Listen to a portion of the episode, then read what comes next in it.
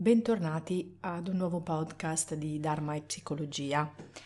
Oggi tratteremo un argomento mm, molto interessante, ovvero la psicologia dello yoga come armonia del corpo e della mente.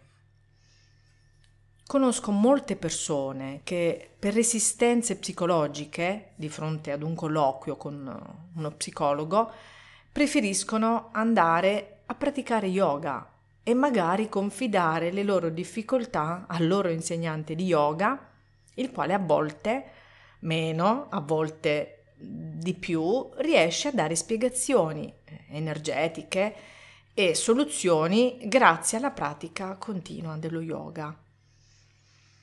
Posso confermare che la maggior parte delle richieste che vengono fatte ad un insegnante di yoga sono relative a disturbi psicologici e fisici della persona, che attraverso la pratica eh, spera possa superare quindi attacchi di panico, insonnia, disturbi dell'umore e tantissimi altri disturbi.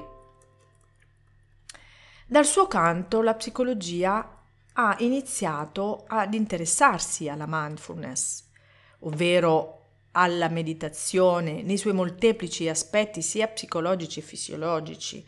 Abbiamo tantissime ricerche adesso di, eh, sulla meditazione, sulla trasformazione anche a livello cerebrale, quindi di ciò che accade e quindi poi anche a livello comportamentale e psicologico. E oltre ad interessarsi alla mindfulness si, si è interessata anche allo yoga, e benefici psicologici e fisici che questo crea nel corpo e nella mente delle persone. Quindi, studiando i molteplici benefici, ehm, secondo quindi tutti i risultati di queste ricerche che ci sono state e ce ne sono ancora tante, ne consegue che sebbene il colloquio psicologico e la psicoterapia siano un grande strumento di trasformazione interiore e anche di comprensione della propria forza, di chi siamo e di cosa vogliamo, ci sono momenti in cui abbiamo tanto bisogno di muoverci e di lavorare con il corpo.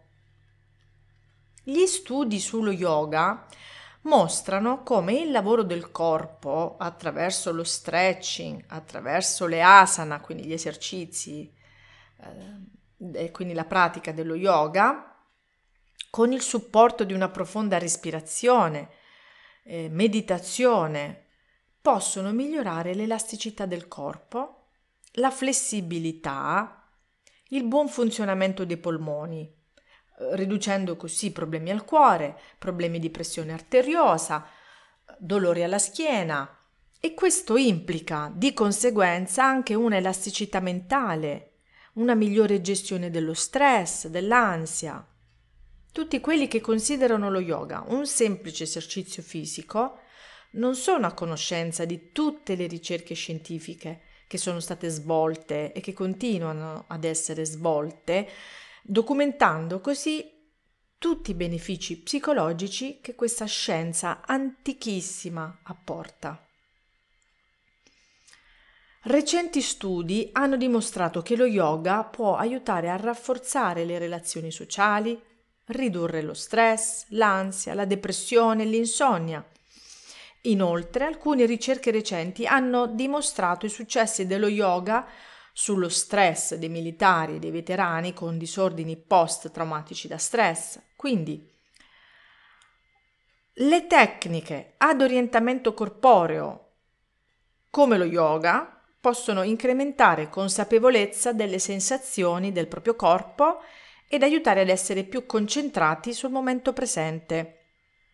Ovviamente questo percorso non è un percorso psicoterapeutico, quando ci sono dei disturbi psicologici e psichiatrici, c'è bisogno di un professionista della mente e mi riferisco ad uno psicologo, psicoterapeuta e psichiatra.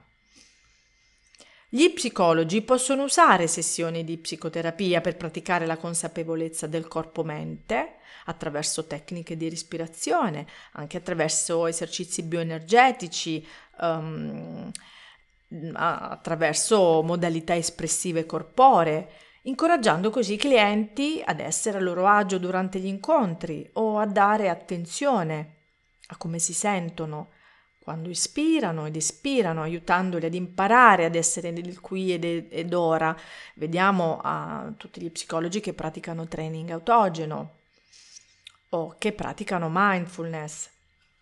Nell'idea comune gli psicologi sono seduti nei loro studi, utilizzando solo la terapia della parola e basta. Ma in realtà c'è molto, molto di più che uno psicologo fa e può fare ovviamente integrando altre modalità eh, con le quali eh, si è specializzato, quindi modalità espressive, mi viene in mente anche la danza movimento terapia e a queste si può aggiungere anche la pratica dello yoga, eh, sempre ehm, praticate quindi a, a, grazie all'aiuto di un insegnante yoga certificato, quindi poter lavorare insieme, corpo e mente. Le pratiche psicologiche sono progettate per aiutare a capire il ruolo della mente nel creare pace e anche per sviluppare una comprensione della mente fondamentale al processo di guarigione. Da una prospettiva yogica, tutta la sofferenza viene dalla mente le tecniche di concentrazione di meditazione aiutano quindi a sviluppare una chiara comprensione dei piaceri, delle repulsioni della mente. Quindi l'obiettivo di queste pratiche è imparare a trovare l'equanima- l'equanimità in tutte le circostanze.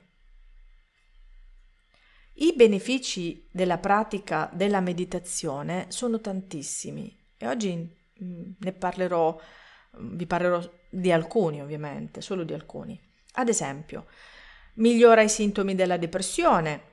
Molti studi infatti indicano un aumento dei livelli di GABA, ovvero di acido gamma aminobutirrico, che è un aminoacido che ricopre un ruolo importante come neurotrasmettitore che inibisce gli impulsi nervosi, in particolare in situazioni di elevato nervosismo quindi placando lo stato di eccitazione.